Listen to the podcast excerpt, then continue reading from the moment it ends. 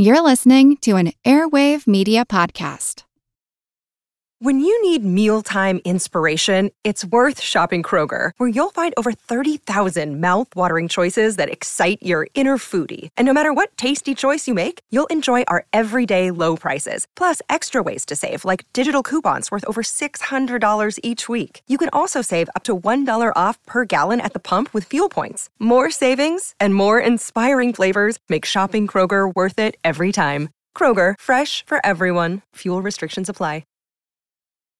When it comes to weight loss, no two people are the same. That's why Noom builds personalized plans based on your unique psychology and biology. Take Brittany. After years of unsustainable diets, Noom helped her lose 20 pounds and keep it off. I was definitely in a yo yo cycle for years of just losing weight, gaining weight, and it was exhausting. And Stephanie. She's a former D1 athlete who knew she couldn't outtrain her diet, and she lost 38 pounds.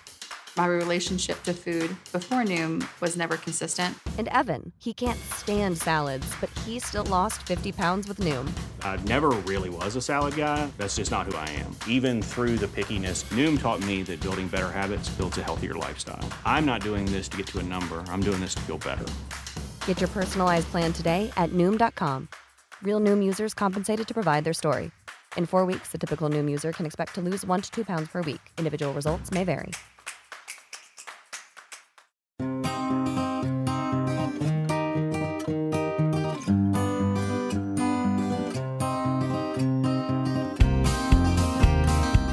We're hearing a lot of heated exchanges on some topics in this presidential election. To be president of this country, you need tremendous stamina. You've taken business bankruptcy six times. I don't mind releasing. I'm under a routine audit, and as soon as the audit's finished, it'll be released. In today's headline, it's 30 emails Benghazi hidden. What's noteworthy is what's missing. Stem cell policy, opiate addiction, climate change, energy policy, NIH funding, water scarcity, space travel, and just basic research. We're not hearing about science and technology issues that depend on federal funding and regulation and that bear on the quality of our lives. Now, you can say, okay, you guys produce a science show, so of course you're interested in science issues. But it's not just us. There's broad support for science by the public who recognize its importance. So why aren't the politicians discussing science?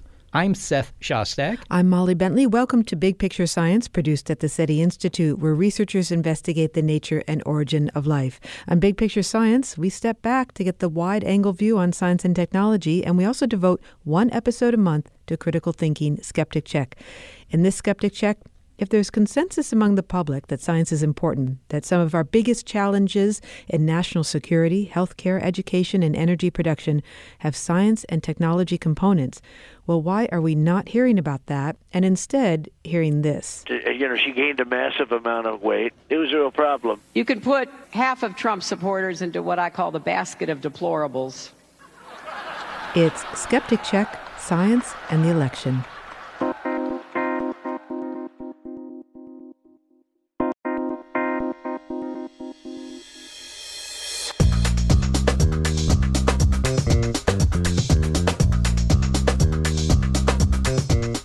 Science and technology are intertwined with politics. Those who are elected to office hold hearings, appoint advisors, and determine budgetary priorities for science. We've heard a little bit in the current campaign about climate change, health issues, and cyber attacks, but many important issues are simply not addressed. Here's what's at least partly dependent on government funding, and in some cases, government regulation. The EPA, the NIH, biomedical research, the development of energy initiatives, combating pandemics like Zika, space exploration, and just plain basic research. Yet there is a lack of meaningful discussion about the candidates' policies or priorities, even though how the next administration sets them will have a significant, even transformative impact on people's lives. So, why are politicians so chary about talking about these major, highly important topics? Why is science not on the agenda for those on the podium? There's one area of research we have heard a lot about in this election, and that's forecasting who's ahead and who might win. So I guess the statisticians are happy. Well, let's go to the electoral map. Our current electoral map has Hillary Clinton favored to win. Donald Trump now, if you look at the Real Clear Politics poll average, you've got Trump at about two points Right, and two points means it's a tie. Statistically, it's Statistically, a tie. a tie, right. And there have been hundreds of Trump versus Clinton polls over the past year. So let's take a look at all of that polling data aggregated into a single graph. But when science advocate Shawn Otto imagines his ideal presidential debate, the moderator's questions would go something like this How will your policies ensure that America remains at the cutting edge of innovation? What's your position on embryonic stem cell research? What steps will you take to protect biological diversity? Measles is resurgent due to declining rates of vaccination. How will your administration deal with this? What efforts will you take to improve the health of our oceans? How aggressively would your administration address climate change? Shawn Otto would like to have those questions and more posed to the candidates, but he is going a step further. His organization is calling for a presidential debate devoted to issues in science and technology. Imagine that a debate between the candidates solely on science, technology, and related policy issues. Shawn Otto is the co founder of ScienceDebate.org, a nonpartisan nonprofit that includes thousands of scientists as members. It has been advocating for such a debate and has done so since 2008. Every four years, science debate members and leaders of science organizations sift through questions crowdsourced from the general public and they choose which are the most important and directly impacted by public policy. Then they ask the candidates to respond to them online, at a minimum. It's a game of 20 questions, only it's not a game. Shawn, you asked all four candidates to submit written responses to the 20 questions you put online as selected by sciencedebate.org. Did the candidates do so? And were you satisfied with their answers? You know, they could have been more specific but the answers do give a pretty good window into their thinking and the relative role of evidence or ideology in their thought processes. So, what was your intent really? Was it to simply get them to respond at all? Did did you also, you know, look over the responses and critique uh, their level of understanding of the science or Uh, the validity of what they were saying? I mean, were you testing their knowledge of science issues or simply seeing whether they considered science worthy of their time? It's both, really. There are two real important aspects to this discussion. The first is what is the role that they give to evidence in their decision making process? Because it's evidence, generally evidence from science, that's the surest, fairest basis for public policy. And next, we want to know what is the relative level of knowledge that they have on these issues. These are profound issues that are affecting every voter's life, and it's pretty important that we start discussing them in our public dialogue. This is not the first debate in which you wanted to engage the candidates in science. In 2008, Barack Obama and John McCain participated in your online forum, as did Mitt Romney in 2012. Is this election cycle different in terms of willingness to respond, or is it pretty much the same? This time around, we, we did expand it to include Gary Johnson and Jill Stein, the Libertarian and Green Party candidates. So that is something new. And I think that we have had a relatively good track record over the past three cycles now. So candidates are willing to participate. We have still not been able to convince them, though, to attend a televised presidential science debate, which is the ultimate goal, because that's where you can really get into their thought processes on these topics. Well, when you say a televised science debate, do you mean science questions incorporated in the debates that are actually already scheduled, or you want a separate debate just about science topics? You know, science topics now influence voters' lives at least as much as the economic policy or the foreign policy that are generally themes of debates. There are so many different issues that are affecting every voter, that are affecting every aspect of life on the planet, that taken collectively, they really do deserve a discussion of their own. And the thing about it is, is that science is now accelerating so quickly that a lot of these issues can get away from us if we don't start talking about them. In the first debate this year, science was included. Well, some science, climate change was mentioned but mainly there was a back and forth about whether Donald Trump thought it was a hoax. There was mention of clean energy, too and a volley back and forth about how to protect against cyber attack. Was that enough science in your opinion? No, that was just scratching at the surface of it. In fact, we didn't really get into any details about any kind of policy prescriptions uh, for dealing with these issues.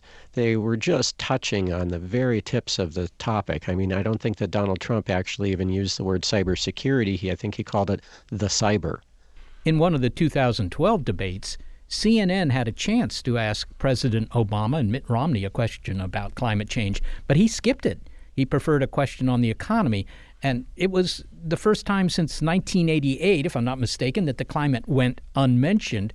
Why is climate change, which is not only a science subject, but one with major implications for security, economics, you know, it seems to be fading as a debate issue rather than gaining more prominence? Or is that not true?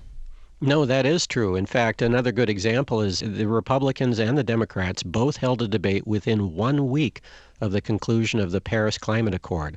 And this was a massive international agreement where 195 countries came together and began to forge an economic and environmental treaty system to begin to take the world off of carbon. And yet, in the week following, in each of those debates, neither journalist moderating either debate asked a single question about it. So it's really kind of an issue in our media, particularly in the political media. Well, where does the problem lie? Because you've cited a poll that says that 91% of Democrats and 88% of Republicans want the candidates to debate science. So, you know, what's the problem here? I mean, where's this resistance coming from? It's as if science has cooties. Yeah. I've talked to news directors and I've talked to editors about this problem, and a couple of things are going on. One is that they say climate change gets poor ratings because people find it depressing. Now, I don't think that that really is a good answer for not including a question in a debate because there's a lot of other issues there that uh, are very interesting. And I think that voters actually want to hear candidates talk about this because they want them to begin to tackle the problem. But there's a broader issue here that people in the media generally, their last exposure to science was probably high school chemistry, and they didn't like it very much. And they went into the humanities and they wound up either in politics or in journalism. And they assume that the rest of the public is as disinterested as they are. And our polling shows that that's just not true. Well, you've made a pitch to the moderators, have you not, to have them include more science questions in their uh, grilling of the candidates? We have, yes. And that's one thing that we've really been pushing this time around is that moderators and journalists really have a duty as the fourth estate to inform voters about the candidates' positions on these issues. You know, in 1789, Thomas Jefferson wrote a letter to a friend and he said, Wherever the people are well informed, they can be trusted with their own government. And we live in a time now where science is impacting voters' lives so profoundly that it's very important that voters actually understand where candidates are on these topics in order for the democratic process to continue to work. And it's very important that candidates are held to account on this. And it really does make a profound positive impact. If you look back to 2008, Barack Obama was not particularly pro science when he started out his campaign, but he did form a science committee to begin to tackle the questions that we asked. And he wound up appointing a lot of the early supporters of science debate to cabinet level positions, and it arguably transformed his government. But there is this precedent when Al Gore pushed issues of climate change uh, I think a lot of people saw him as some kind of nerdy egghead, and I'm not sure it helped him to win over votes. Right. There was a comparison made at the time of who was the guy that you'd rather have a beer with and it was about making an emotional connection. But I do think that scientists, by and large, and politicians, uh, by and large, can be effective emotional communicators with people, especially on the issue of climate change. We've had a lot of experience on talking about this in the many years since then, and we've really learned what works. Much of what is discussed in the election have science and technology components. I mean, security and healthcare obviously are dependent upon science and technology. But uh, can you give me another example of, of something that's a big problem where science is actually critical to resolving the problem? Well, there are so many of them. For instance, uh, our energy portfolio and how we're going to be tackling that. That's an enormous issue. The opioid crisis and the contribution of synthetic opioids to creating that and how we are going to tackle that our public health system and the emergence of superbugs uh, with the overuse of antibiotics in our food system. These, all these issues are being driven by science and technology in one way or another, and yet they have enormous public policy implications. Now, uh, sciencedebate.org is a nonprofit. Your criticism of the lack of scientific discussion in the election is nonpartisan you're critical of the left as well as the right in terms of how they've taken on science issues. Uh, how so? Is that a, a, matter of credibility, or do you think that there's uh, plenty of blame on all sides? Well, there is blame on all sides, although it's a little bit different. I go into this quite considerably in my new book, The War on Science. Generally, what happens is on the left, uh, when people get into anti science, it's usually when they get into unfounded suspicions of hidden dangers to health or the environment. Ideas that say vaccines may cause autism, or that Wi Fi is somehow uh, dangerous, or that cell phones may cause brain cancer, or that fluoride is going to lower your IQ. None of these things are supported by science, but the left generally worries about them and sometimes tries to regulate around them in the lack of that evidence. On the right, generally, it's the opposite. It's when science is really supporting a point of view that suggests regulation, like the idea that burning fossil fuels is causing climate change. And on the right, it's the opposition to the regulation that is supported by evidence that's so dangerous. Are you optimistic that the candidates will discuss science before we go to the polls? I don't think that they're going to participate with us in a televised science debate. I wish that they would, but I've not been able to get any commitments from them. But I do think that they're going to continue to bring it up, and I hope that the moderators will do a better job of bringing up issues, particularly climate change, because that's the big gorilla science issue in the room that we've really simply got to tackle. And the public is very concerned about the direction of the country in a number of ways that are heavily influenced by science. But not talking about it leaves too much of an opening for people to move with anti science agendas and public relations campaigns that uh, push perspectives on politicians that are not supported by the evidence. So, getting politicians on the record talking about this is a way of helping to hold them accountable to evidence underlying their public policy positions. Shawn Otto, thanks so very much for speaking with us. Thanks so much for having me. Shawn Otto is the co founder of ScienceDebate.org and the author of The War on Science Who's Waging It, Why It Matters, and What We Can Do About It. Okay, one reason for why science is not discussed in this election is because the people in the media were last exposed to science in high school and they didn't like it. They were more interested in politics and, and they assume the public is not interested in science either, which he also says is a wrong assumption.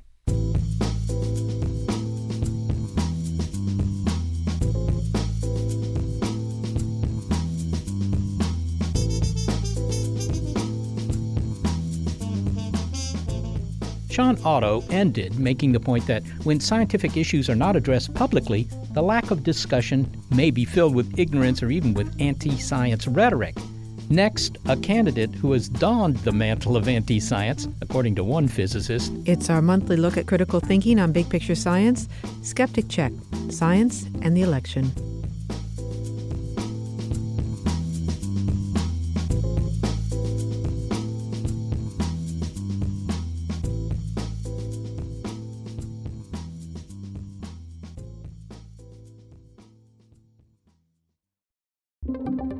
Wired Science, you can geek out all you want.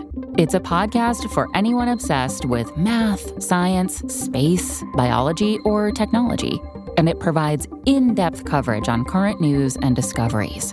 From strange diseases that turn your tongue fuzzy to tech that'll help crops grow from space. New episodes are released nearly every day, and they're typically under 10 minutes, so you can easily make them a part of your daily routine. Listen in the morning while you're getting ready or during lunch while you check NASA's astronomy picture of the day. Check out Wired Science now, wherever you get your podcasts. That's Wired Science, wherever you get your podcasts.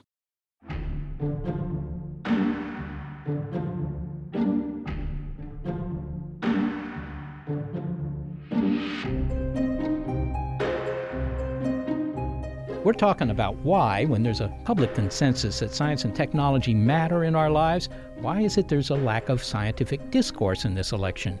One reason, says Shawn Otto, is that most members of the media covering politics are not schooled in science or simply turned off by it. So important questions about policy decisions go unasked. But in this election cycle, there may be other reasons, other than the media's allergic reaction, for why science is being kept away from the podium.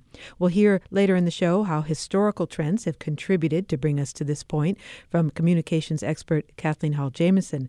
But physics professor Lawrence Krauss, also a member of ScienceDebate.org and an outspoken advocate of elevating science discussion, gives us another reason.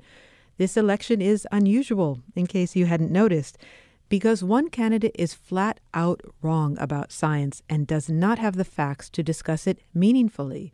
It's a dramatic development, says Dr. Krauss, and he outlined his argument in two articles for The New Yorker this year 20 Science Questions for Donald Trump and Trump's Anti Science Campaign. Lawrence, first an overview. How would you describe how literate about science the four presidential candidates are this election year? Let's begin with the four candidates. We'll look later at the two main candidates. I do think that of the four, it's clear that Hillary Clinton has thought the most about science and science policy.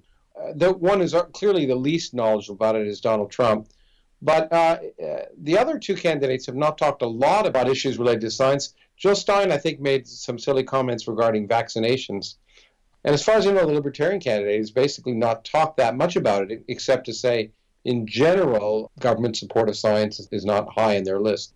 So is this worse than previous presidential elections? You know, maybe a generation ago? I mean, is there something special about the situation today? Yeah, there's something particularly special about the situation today, I think. It is worse. It's true that the candidates have never let science get in the way or facts get in the way of their politics for the most part.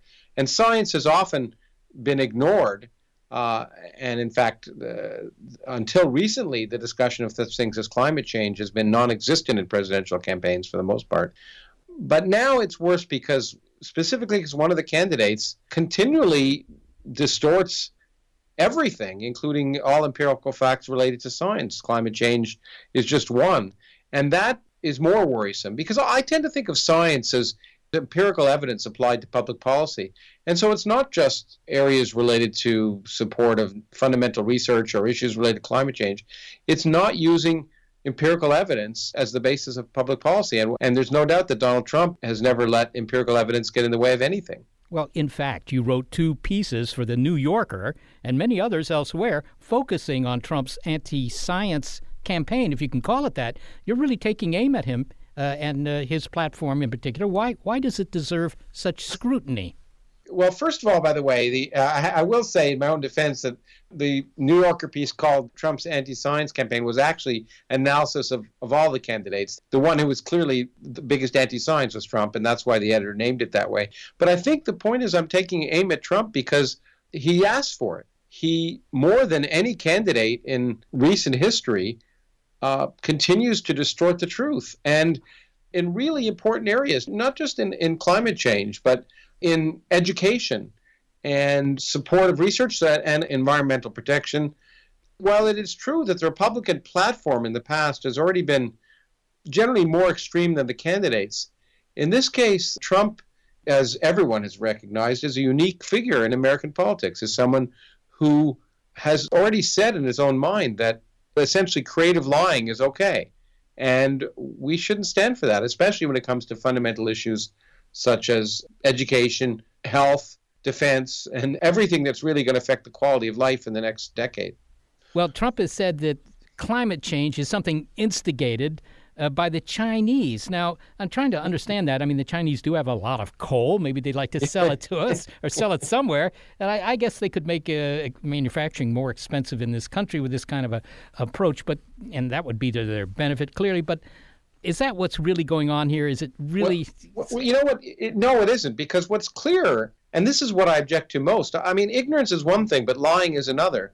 And what's clear is Trump says what he needs to say, even when he knows better. And, and climate change is one example. Of course, he made that statement about it being a Chinese hoax to affect their competitiveness. But then when he owns uh, uh golf courses, they've applied to build retaining walls because of global warming and its consequences. So when it suits him for his businesses, as most business people, by the way, who depend on this, they recognize the realities of the world, same as the Defense Department. That if you don't recognize the reality of the world, you're going to end up losing. So, in the one hand, when it comes to his own self interest, he says one thing. When it comes to what he thinks appeals to a base of people, he says another. But then there are other times when, when it amazed me that I, uh, my favorite, which I talked about in the New Yorker article, was when he said that he didn't quite understand why hair products had to have, uh, you know, aerosols removed because of the worries about the ozone layer. Because he only used his hair products indoors, and I thought that was that was an example of profound ignorance about how the world works. You've uh, described such anti science and, uh, if you will, ignorance of science statements by Donald Trump. But tell us what he said about vaccines, because I seem to recall during the primary campaign he made some statements there. Yeah, he made some statements about, in fact, anti vaccine statements. And then he's gone on to moderate that. But then he says, no, but I still see examples of autism. You know, there's evidence and I keep hearing about it. He always says, I keep hearing about this or that as a way of potentially protecting himself because they're, they're random, anonymous attributions, but they're not true. okay. And the statement here is to support the contention that vaccines cause autism, right? I mean, but that, that's been discredited that's been discredited. And it was a shame that, I, as I say, Jill Stein, I think, also brought up, it's been discredited in the extreme. And the sad thing is, once again, you know, you can just laugh at people who, who make mistakes, but this affects people's lives. There are kids all over the country who are not being vaccinated, and they're getting ill, and people around them are. It's it's it is child abuse to propagate these lies at the expense of the health of children. Of course, he wasn't the only candidate during the primaries to make this kind of equivocal statement, right? Ben Carson, who, after all, is a medical type, he said something similar. Well, he said much worse, much worse. The most scientifically illiterate candidate that I could see in that campaign was Ben Carson, which proves, I guess, you don't have to be a, scientist to be a doctor. And what is really of, of some concern is Trump has said you know what? When it comes to education, I might appoint Ben Carson to advise me on educational reform. This is a guy who believes in young earth, anti evolution, creationism, and Trump doesn't seem to be able to tell the difference. Uh, perhaps this is why Hillary has made a point of saying she believes in science. Uh, she has a long history of supporting science, you've written. Is that right? Well, yes, she has. In fact, her campaign was quite interested when science debate came up to her, and, and she's been interested, in fact, in the only candidate that really has expressed significant interest in potentially having a real physical debate on issues of science and technology. But isn't it amazing? I mean, what is really sad is that here in 2016, a candidate for president has to get up and say, I believe in science. I mean, it's like saying, I believe the sun is going to rise tomorrow. I mean, it shouldn't be news. Yeah. Yeah. Uh, although she did uh, say funny things about aliens, or at least uh, Area 51, getting to the bottom of what's going on at Area 51 and maybe Roswell. Which is silly, but I guess you can claim if you're president, you'll you'll have access to all the secret information, and you can address even the uh, crazy conspiracy theories. And certainly, she's she's used to crazy conspiracy theories. Well, there's a perennial lament that neither the president nor the Congress has much knowledge of science. I mean, there are, what, 535 congressmen, and generally speaking, only one or two of those have been trained in science. There's, and There's and, one, only one PhD scientist in Congress anymore. There used to be three, so we've gone down from three to one. And Bill Foster is facing a, a, a tough reelection campaign. PhD physicist. Used to be Rush Holt, who's now the head of the uh, American Association of Advancement of Science and Vern Ehlers, who was a, a, Republican. So, you know, it's not always just the Democrats who had the scientists, but it, it's true. It's really amazing. And one of the interesting things is, is if you look at legislators in different countries and compare the number of scientists and engineers in the American Congress with, say, the number of scientists and engineers in the Chinese government, and you compare lawyers in one versus lawyers in the others, you get the exact opposite. And it's really kind of remarkable that in other countries, the people who are making decisions about these issues actually have some background in them. Now, the question is why? I mean, it, why, why don't we get more scientists running for Congress? And the answer, I think, is that in some sense, in the current climate, you have to be willing to pander in a way that I think many scientists aren't willing to do. Does this really hurt us, though, Lawrence? Or is it not really a problem because there are always experts brought in from the outside to advise on science policy? Well, yeah, look, I don't care if the president or even a congressperson in general is a scientist. It'd be nice to have some representative aspect of the population in Congress. If the president chooses good people around them, that's what's really important. And that's, for me, one of the scariest things about Trump when he said, Who do I get advice from? I get advice from me. I'm really smart. I don't need advice from other people. And that's the scary thing. So for me, a sign of a good leader is someone who surrounds himself with people who know more about issues than they do. Lawrence Krauss, thanks so very much for speaking with us. Thank you. Lawrence Krauss is a professor of physics at Arizona State University and director of its Origins Project. He's also a member of sciencedebate.org.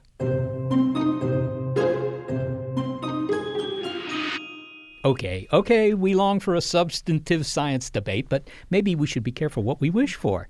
Let's say we got our wish. The debate not only takes place, but it's at a high level, a high theoretical level. Who's to say that it wouldn't still succumb to the inevitable political shenanigans? So I support creating an accurate map of the ocean floor. As you know, we have better maps of Mars. Which I am on the record saying are not good enough and why I voted for the Martian Map Improvement Act. Thank you for your responses. Moving to another topic theoretical physics. Senators, if elected president, would you support the launch of a high energy telescope to investigate the nature of black holes? Senator Clark. Uh, thank you, Howard, for that question.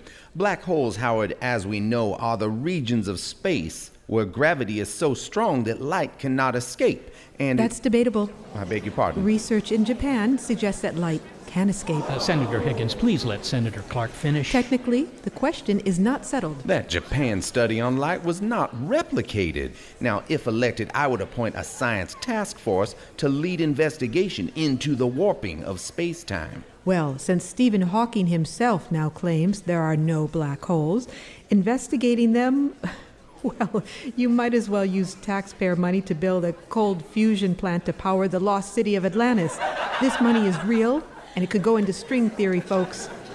Which you can't understand without studying black holes. Moving to another subject. You know, it's interesting that you say black holes don't exist, yet during your first term, you voted to increase funds for the investigation of gravitational no. waves, no, Senator. No, no, I did not. Gravitational waves originating from black holes. No, no, those funds were restricted to gravitational waves from neutron stars only. You were well aware of the origin of the waves, Senator. We know that the Senator reads the top physics journals. We've obtained copies of her subscription receipts. I only read them for the tables and graphs. Senators, please. And, and she has attended at least two TED Talks on the subject of gravitational waves. They were TEDx talks. And on her Instagram page, you will find multiple selfies taken during her tour of the LIGO facility. That was not LIGO. That was the Stanford Linear Accelerator. It's too dark to take selfies at LIGO. My people tell me that. Oh, sure, Senator, sure. The issue is taxpayer money being sucked into a black hole. Oh, money better spent on 11 dimensional waving strings, I suppose. I, I have to remind you, Senators. As a measure of success, note the Senator's proposal to fund reanimating extinct species. Now, look How here, the go? woolly mammoth revival bill was very popular with the voters. Not with the funders. Oh, may I When you got the your elephants. attention the Senators, sure, but it wasn't viable. Please stay behind your We are not doing well at including science and technology issues in our political debates in 2016, but were we any better in the past? Historian and professor of communication Kathleen Hall Jamieson looks back next. It's our monthly look at critical thinking, skeptic check, science, and the election from Big Picture Science. A lot happens every day. Cut through some of the noise by listening to What's New with Wired, a podcast that provides in depth coverage on technology and culture. With new episodes released every weekday, you can catch up on all the major events you missed. From AI developments to business updates to new scientific theories, it helps you make sense of what's happening in the world. Plus, each episode is usually pretty short. You can easily squeeze it in on your way to work or during a lunch break.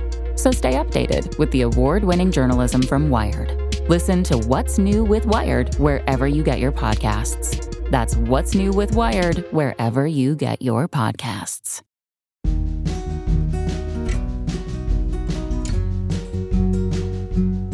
We're hearing that when it comes to discussing science issues in this election, the candidates barely get a passing grade. Some outright fail. So, why is that? Well, maybe we're holding the bar a little too high. After all, were we ever good at taking up such issues at election time? We've been asking why science is not on the podium during these debates, but was it ever?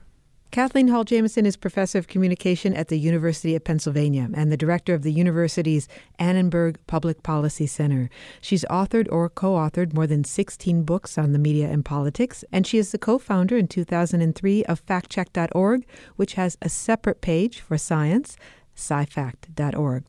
And she outlines the political and cultural trends over the years that account for the exclusion of scientific issues in debates today. Looking back on past elections and debates in particular, including our first televised presidential debate about a half century ago, Dr. Jamieson also attacks the question is the lack of science in debates this election season anything new? Yes, in some ways it is. So if you go back to the 1960 campaign, remember we'd had the launch of Sputnik. We are in the space race. And one of the issues that is being contested in the 60 presidential debates between Nixon and Kennedy is whether we are first in science or whether we've fallen behind in science. And at issue is a specific kind of science, that is space science.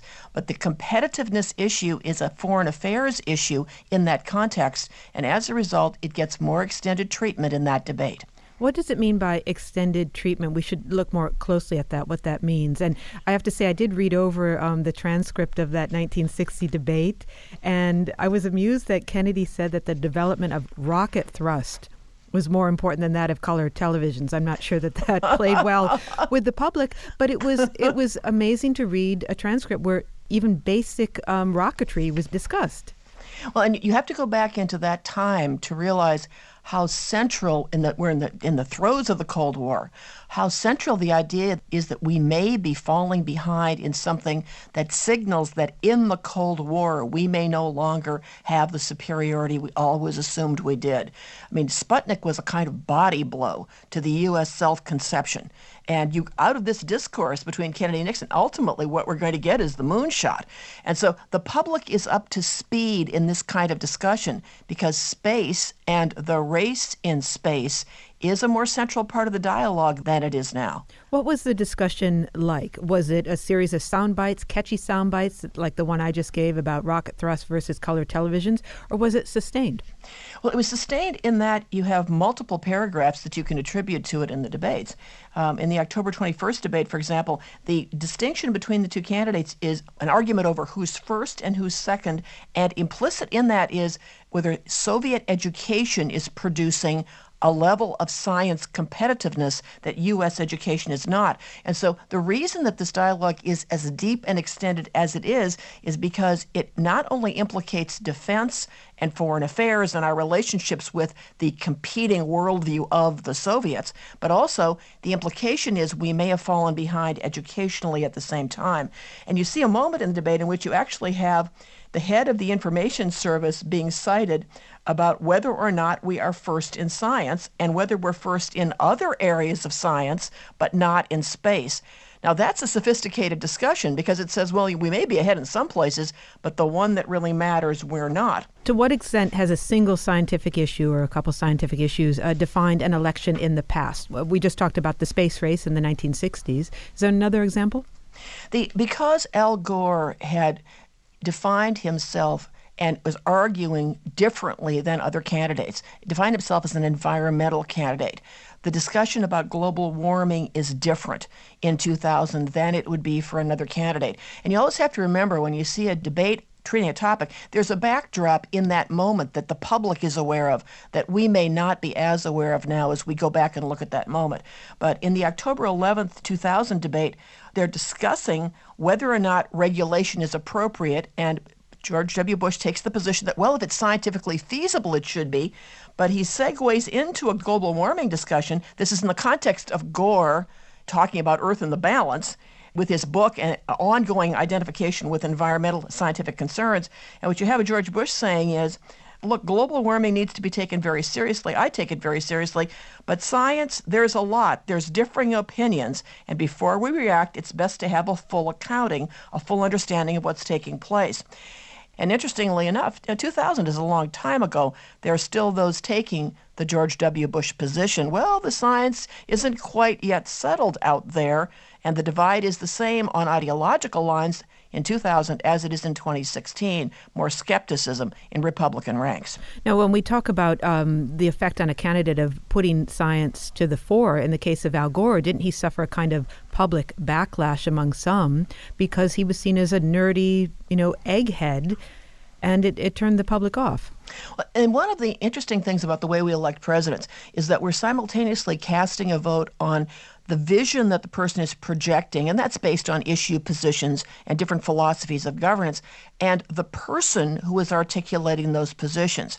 And Gore was tagged throughout the election and successfully tagged by the Republicans in the general election as thinking he was a little smarter than everybody else and exaggerating his contributions, interestingly enough, to science. Because remember, the serious attack in the advertising against Al Gore was that he exaggerated his role in the creation of the internet.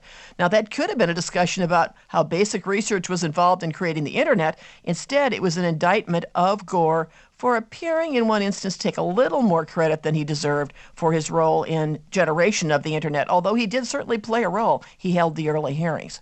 I want to go back to another debate. I know it's skipping back and forward and back again, but to the 1980 debate between Carter and Reagan. And when I looked over that transcript, there was a lot that was discussed. Uh, Clean Water Act, alternative energy. Of course, Carter championed solar energy and environmental policy was an issue. In your opinion, were those discussions then in 1980 important and useful, and, and how did they play out with the voters? Well, one of the questions always is when are we actually talking about science and when aren't we? And when you're talking about the capacities to generate alternative forms of energy, that discussion can be cast as the prowess of industry, you know, the capacities to develop new ways to explore, but the focus can be on what business does and not the science that lets business do it, not the breakthroughs that ultimately give us alternative forms of energy.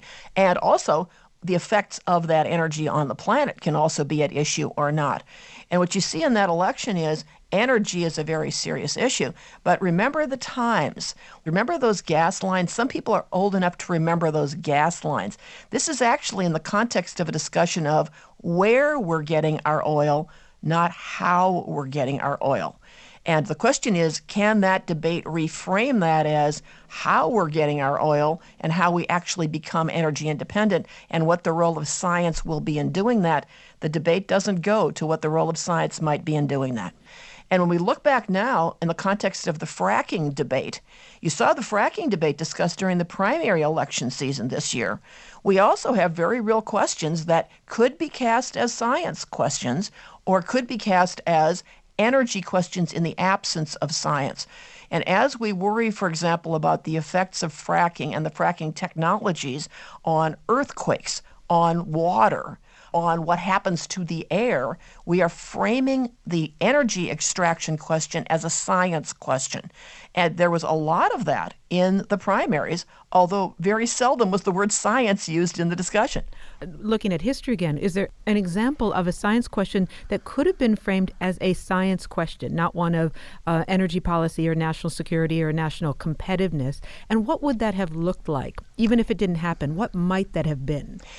The closest that we come is John Kerry's objection to George W. Bush's position on federal funding of embryonic stem cell research. That discussion has as its backdrop a social policy issue, but it really is about the boundaries within which federal funding ought to occur in relationship to a basic science question. And Kerry is raising it in the context of suggesting that Bush on global warming and on stem cell research isn't on the side of science. And what we're seeing this year is actually a kind of echo of that rhetorical move because when Hillary Clinton suggests in the first presidential general election debate of 2016 that Donald Trump suggested that global warming was a hoax perpetrated by the Chinese, what you have is the suggestion that she is for science. She says that, and that Trump is not. There's the hint of that in that Kerry Bush exchange. It's a pretty powerful charge to say someone is not lining up with what science knows. But in the polarized environment that we're in right now, that charge is more common than it has ever been before in the history of our politics. So it sounds like that polarization along partisan lines of pro versus anti science is a fairly recent thing within the last 20 years, 10 years even?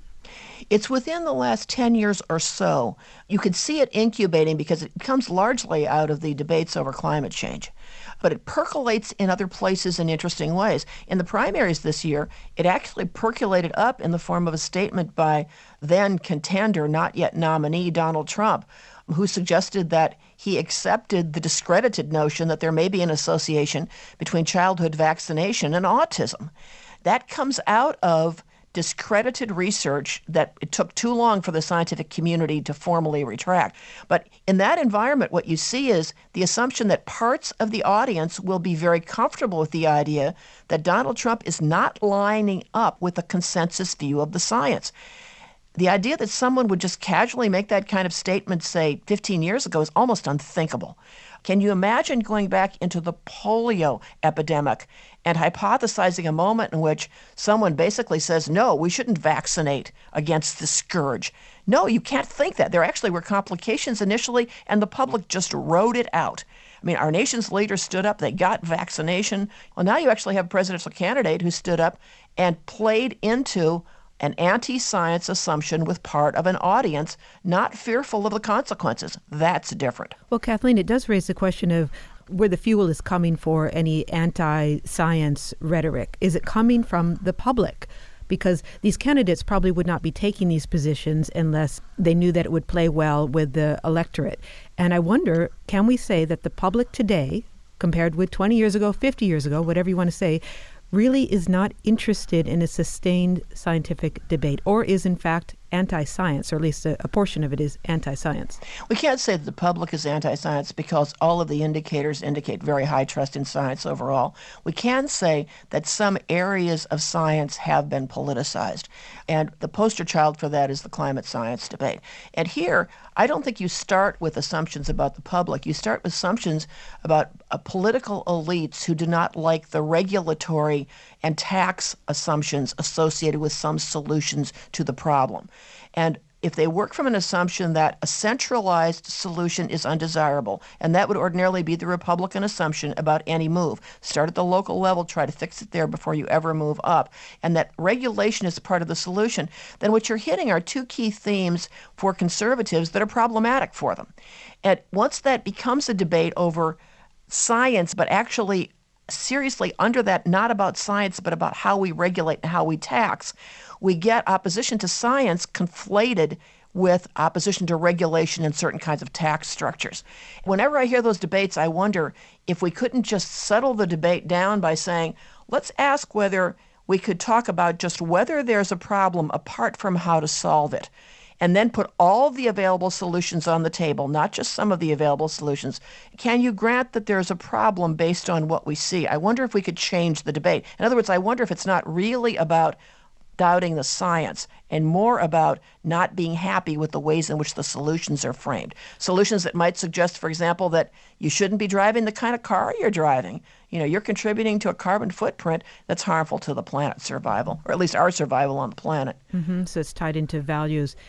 Well, I wonder for a little bit of fun if we were to go back, say, 100 years ago to Teddy Roosevelt, something like that. Now, he came into office in 1901 after the assassination of McKinley, but he did have to run in 1904. Now, I'm just wondering back then, would science, or for example, his environmental leanings, have been part of the campaign? Would it played out in newspapers? Was science even anything that w- people would have been talking about a hundred years ago?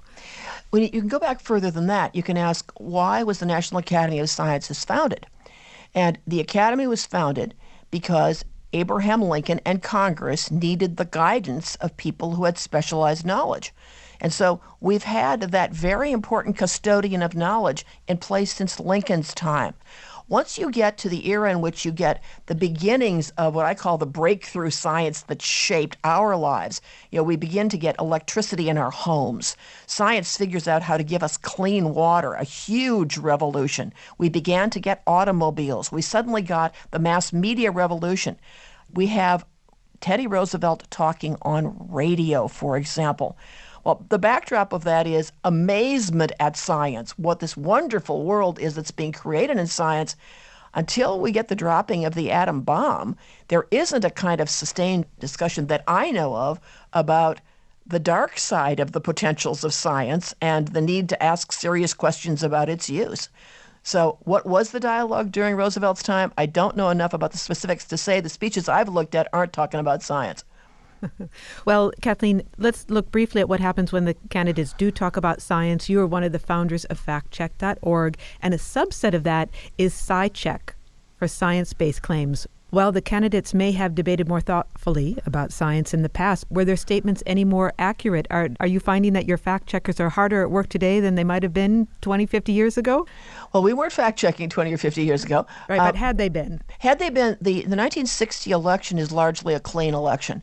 Um, that is, there are very few factual inaccuracies. The candidates actually back then accurately stated the other candidates' positions.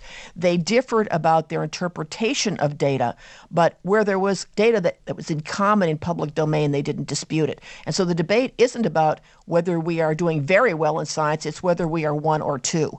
And that's a matter of opinion based on which indicators that you're using. When you grant common data, you have a better discussion. We had a better discussion then than now. Yes, those debates were more accurate. Kathleen Hall Jamieson, thank you so much for speaking with us. You're welcome. Kathleen Hall Jamieson is professor of communication at the University of Pennsylvania and director of the university's Annenberg Public Policy Center. The author or co author of more than a dozen books on politics and the media, she is the co founder of factcheck.org, which has a separate page for science, scifact.org.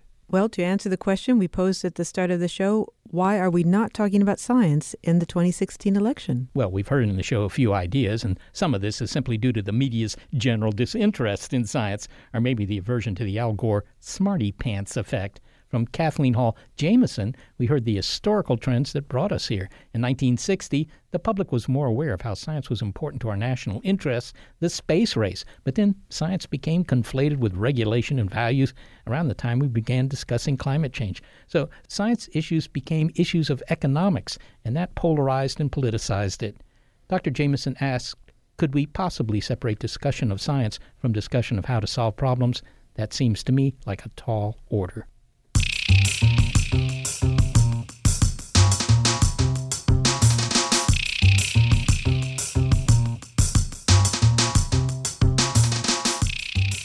Well, thank you to the people who, despite never being elected to do so, never miss out helping us produce this show.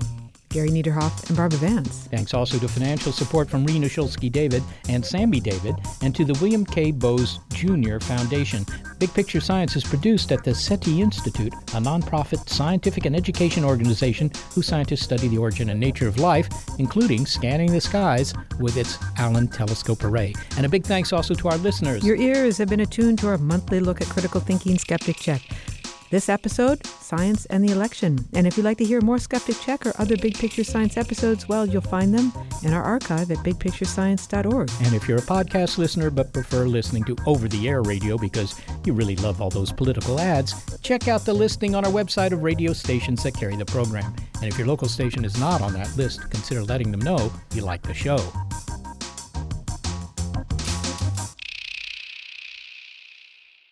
Skeptic Check is brought to you thanks to a generous grant from the Trimberger Family Foundation.